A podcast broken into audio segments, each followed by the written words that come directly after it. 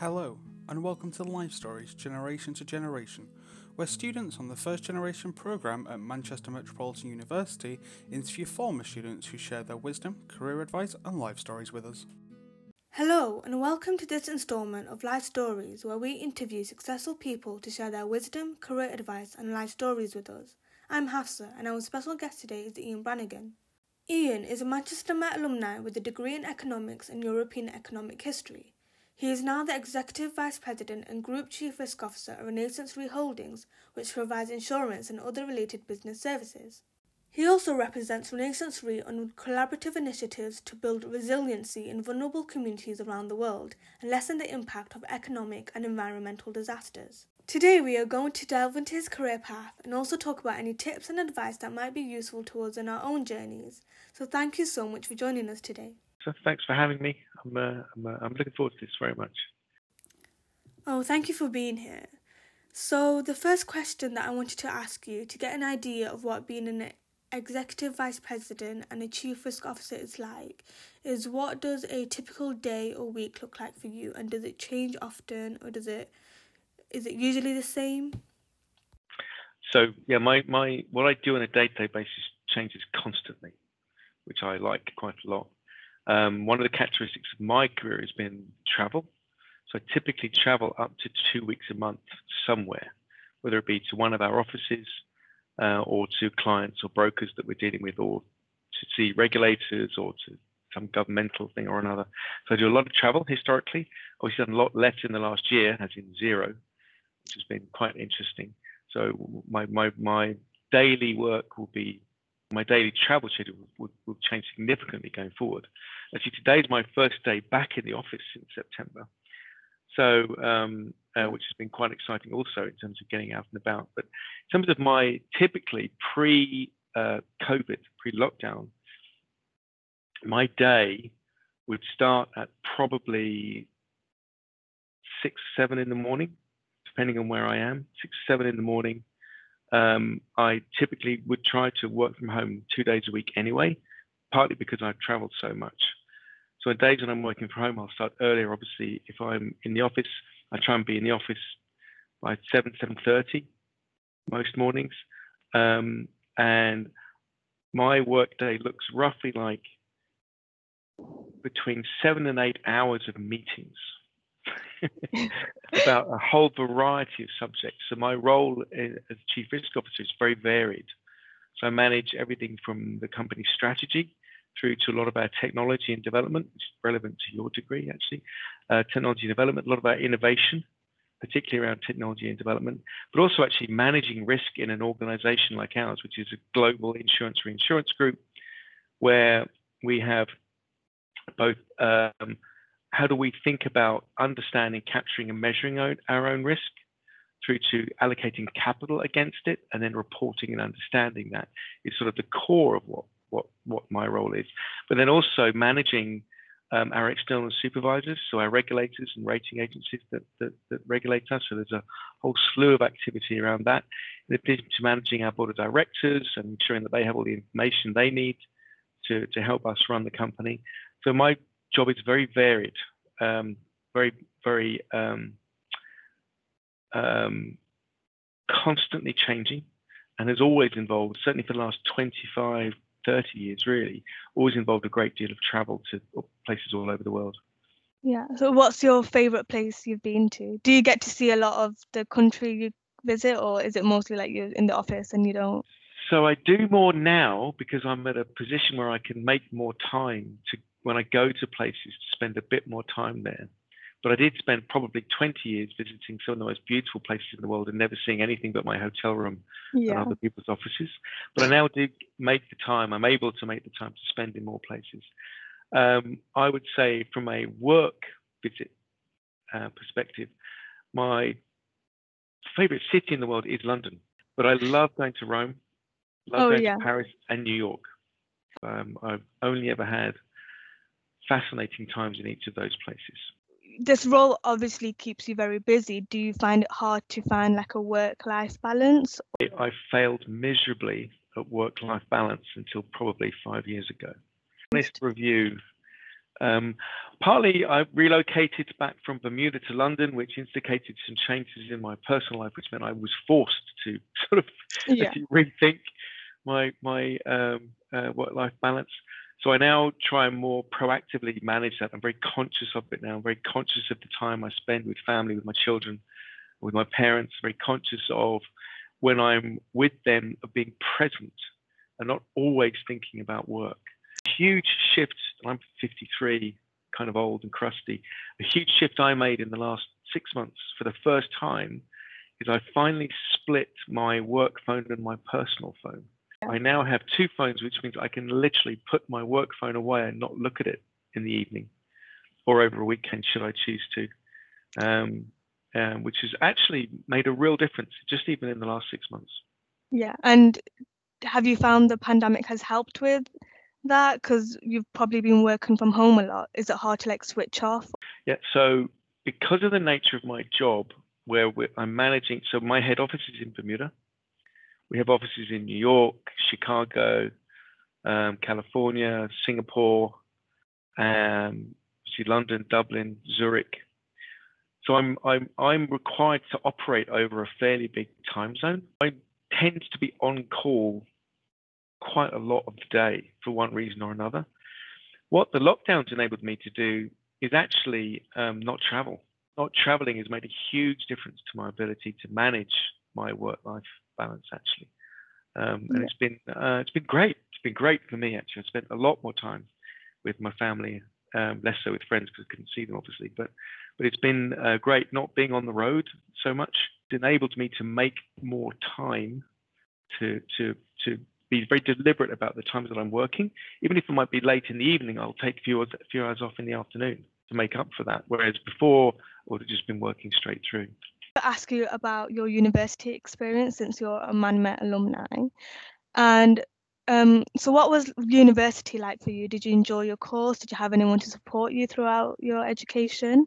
Um, I know for me, first gen has helped me a lot. So I was just wondering, did you have anything similar? Uh, so my parents helped me through my um, university. Back then, um, it was a grant system. I didn't actually get a grant, so my parents had to pay for my university education. Um, I did work through it, um, through certainly two of the three years. Uh, to your first point, I loved being in Manchester. But the late 80s was a, a, a great time to be in Manchester. It was um, it was with a lot of um, innovation and new stuff going on in Manchester, which led, like the music scene, for example, yeah, led the music scene across the rest of the country. Actually, so that was very uh, that was that was that was great. So I had a fabulous time my mm-hmm. three years in Manchester, and I loved Manchester Met, and I did really enjoy the course. Got a huge amount out of it, and it kind of laid the foundations for me to get where I am, both in terms of people I met, but also things that I learned socially, academically, opening my eyes. And one of the things I loved about being in Manchester was the very vibrant multicultural nature of it. So I got to meet a lot of people that I wouldn't have met if I'd been in my suburb in North London where I grew up, actually. And after you completed your degree, did you have a plan of, of what you were going to do? I had absolutely no idea what I was going to do when I graduated. yeah. I took a year off and traveled across uh, Asia before I went to university. Yeah. And so then I graduated in uh, in 1990, took another year off and went traveling again back to Asia and um, had absolutely no idea what I was going to do. And I woke up while I was working in Hong Kong in a, in a bar.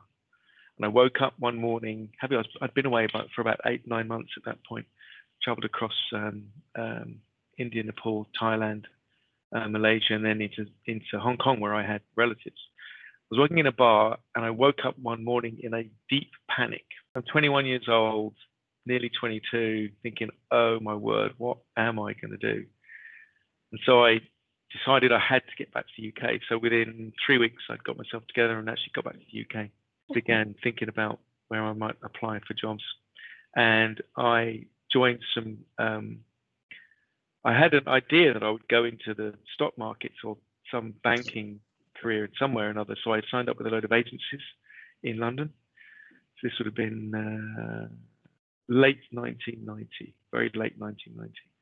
Um, and the first interview I got offered was at an insurance company and actually a reinsurance company, which of course nobody in their right mind in 1990, age 22, would know on earth what a reinsurance company was. so I took the interview and I took the job, and that was it. If I'm honest, so I joined an industry that nobody had heard of, didn't know a single thing about it when I started on day one.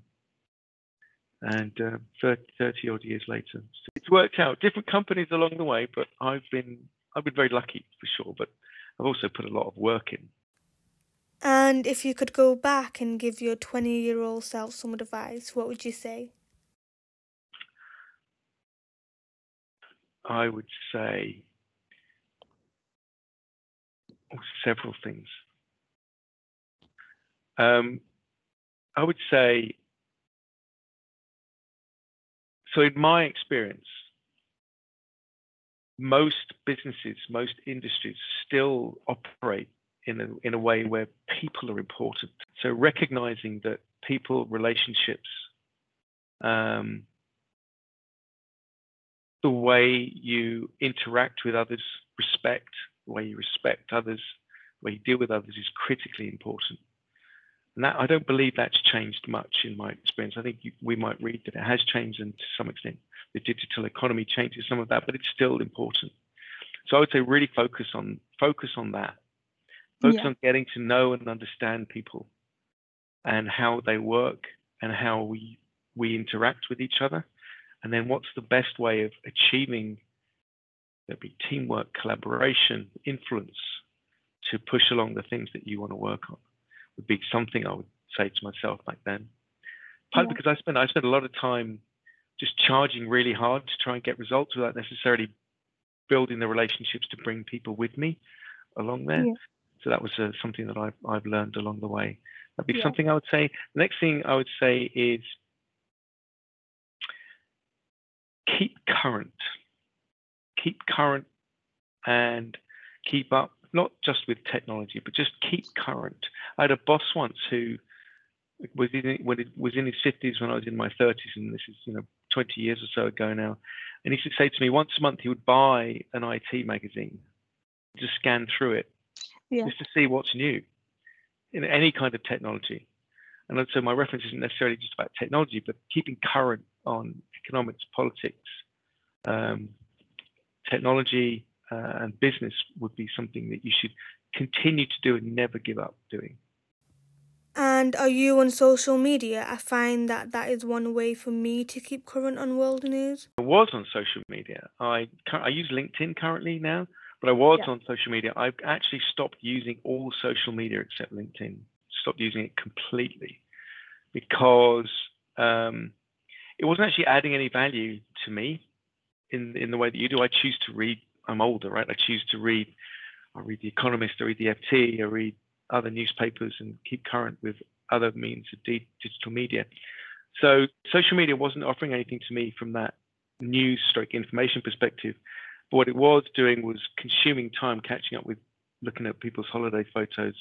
Yeah. And that, that was not that was not a useful a useful piece of my time. Back to work life balance. It was something that I could stop doing to spend more time with the people that I see regularly and actually really care about as opposed to a broader network of people that I was really not spending constructive time spending a lot of interaction.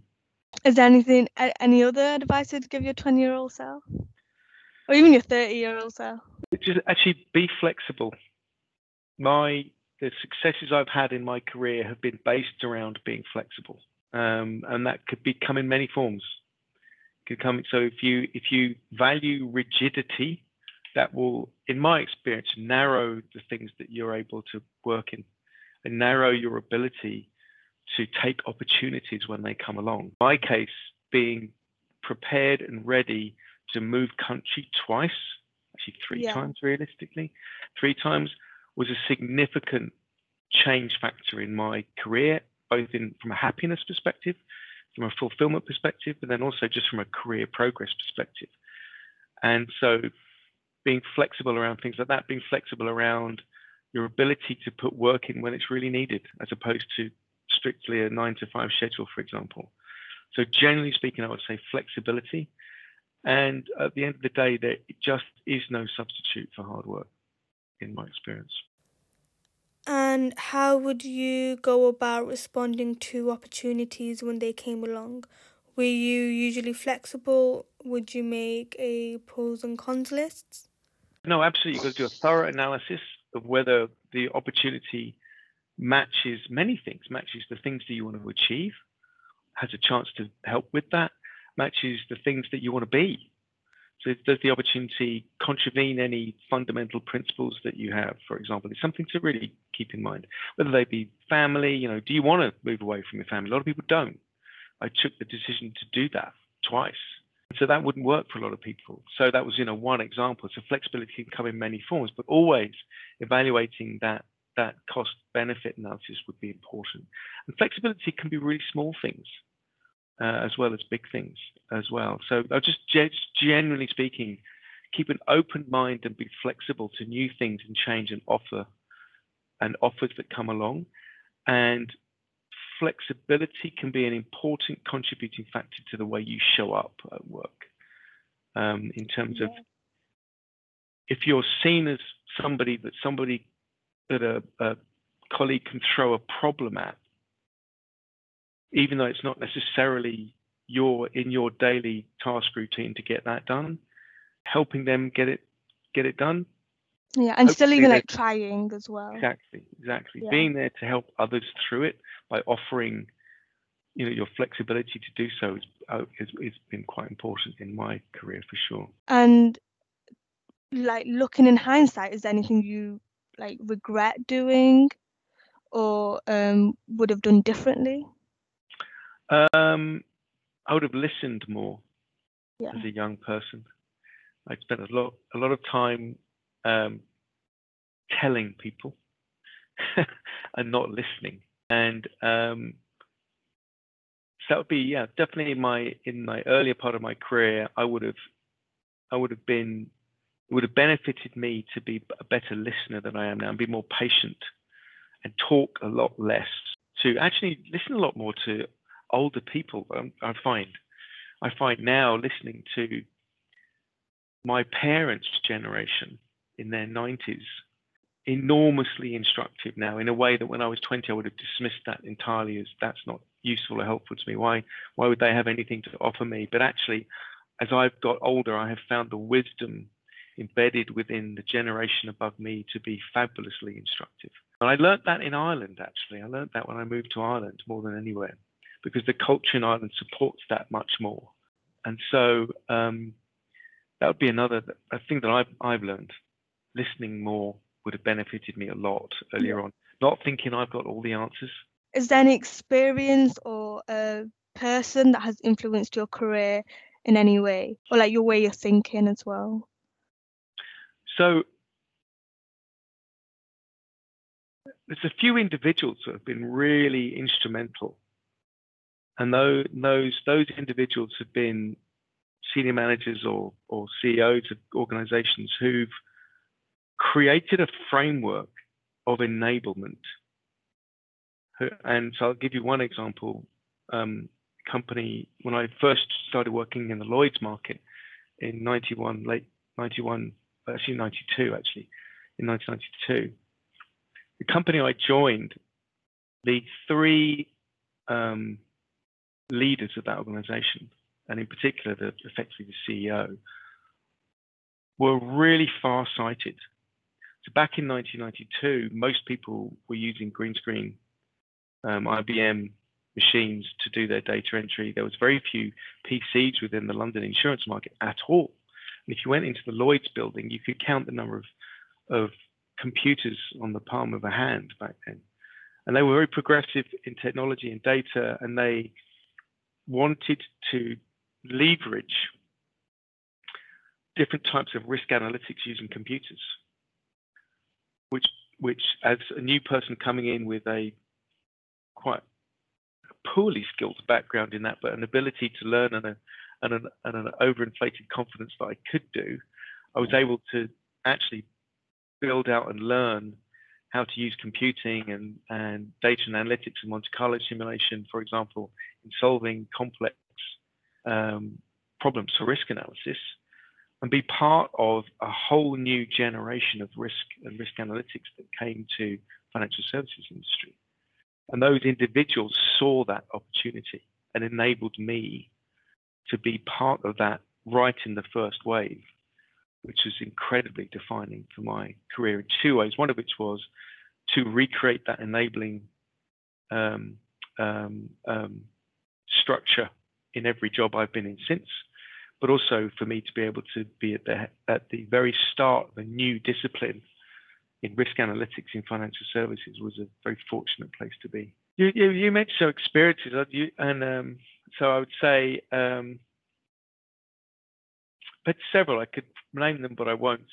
People who individually enabled that in different ways.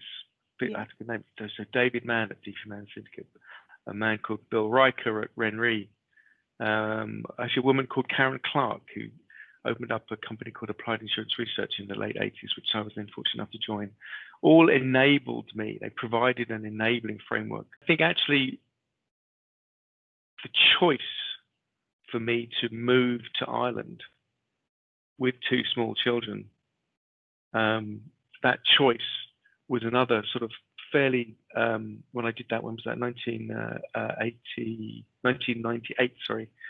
That choice to do that was fairly influential in the rest of my career from that moment onwards. So seeing those opportunities and taking them, I, I think of, I think of, often think of life as a series of inches and minutes, or centimeters and minutes, or millimeters and minutes. Time, time, time, and place really matter. And if you don't take the opportunities or make the decisions when they're in front of you, you will generally miss opportunities or miss yeah. out on things that could benefit you but could hurt you also. So I think of um, being prepared to take those opportunities when they come along has been very important to, to my life and my career for sure. But I've had several, lots of people and, and experiences that have helped and shaped me um, through my career for sure. Yeah. And do, you were saying how these people have given you like enablement. Do you see yourself doing that for um, your anyone who looks up to you and is? Um... I'm not sure that anyone looks up to me, but I definitely I apply that in. I have applied that as soon as I started managing people. I tried to apply that, and I've done that less well in some places and, and better in others, but I try and provide an environment which enables other people to take responsibility. Responsibility means accepting failure as well, though, which is another important thing. Um, and so allowing other people to take that responsibility in the knowledge that you have to let them fail as well. Otherwise, people don't learn if they don't fail. Definitely. I definitely embodied that in my um, in my management of others and management of environments in the last 20, 25 years for sure. Speaking of failure, I wanted to ask you, have you ever failed? And if so, what, what did you learn from it? I failed more times than you could shake a stick at. Failed at everything. Uh, and got to learn, right? So my thing is, my, my philosophy has always been fail, fail early, don't do it twice. I've, I've made so many mistakes. I think the one I, I referenced to, to, an earlier question about listening more, that was kind of a that was a decadal mistake. I probably did that for 10 years. I, that was one mistake. And what I've learned from that is if only I had listened more, I would have been more effective in certain areas over a long period of time. Um, one thing I, I, failed at recently, I do a lot of cycling and I haven't done this year actually, funny enough, but I did a lot of quite heavy duty cycling over a period of years. It was a big goal of mine um, six, seven years ago. And I successfully achieved the cycling goals that I'd had for the first two years that I laid out some goals to do that. And in the third year, when I went to what I was doing was I was doing three stages of the Tour de France each summer. So I went back for the third year to, to do it again. We were doing four stages actually this year. And I I just didn't put enough training in. Complacent because I'd succeeded the two years prior. I just didn't put enough training in. And I failed catastrophically at that. And that was 2018. So very recently. Failed horribly. I had to go home early. I was quite ill. Yeah. Um, and what that was a reminder of, something I said earlier on, which is got to put the hours in.